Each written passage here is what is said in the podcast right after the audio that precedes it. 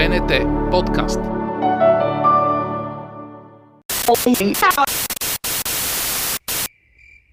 Подкастът на нощта.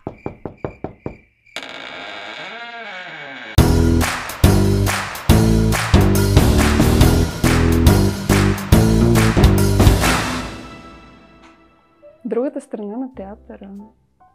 Ами, едната страна е очевидната сцената, докато другата страна е всичко, което е скрито зад сцената и всичките ни тайни там, които за мен ето това е а, свещеното и съкровеното в театъра. Не е толкова а, резултата, въпреки че той се води най-важен, но всичко, което се случва преди този резултат е това, което мен най-много ме вълнува. Най-странното нещо, което съм правила в подготовка за роля, всъщност аз гледам да се подготвим за всички роли по а, някакси да, да си изпитам абсолютно всичко, което трябва да прави героя ми, въпреки че ако трябва да съм сериен убиец, обещавам, че няма да убивам хора по улиците. Но, а, примерно за лодка в гората, това е първата ми така по-сериозна роля в театъра. А, си спомням, че магията, това, което ми говореше Мариус през цялото време, е как моята героиня ляга и от движението на облаците си мисли, че наистина плува в морето, а тя е легнала просто някъде в гората или на поляната.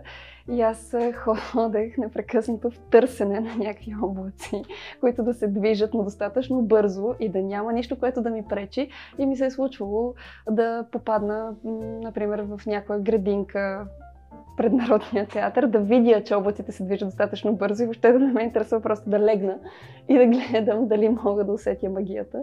Така че, ако това е странно, не знам.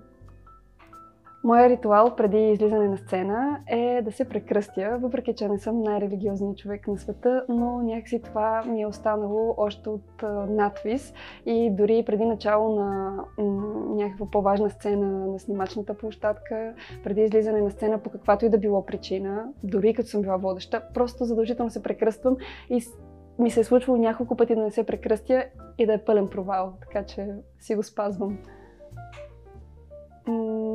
Най-лесно уча стихотворения, защото просто страшно много обичам поезия и общо взето при стихотворенията е просто го прочитам и го запомням веднага. БНТ подкаст.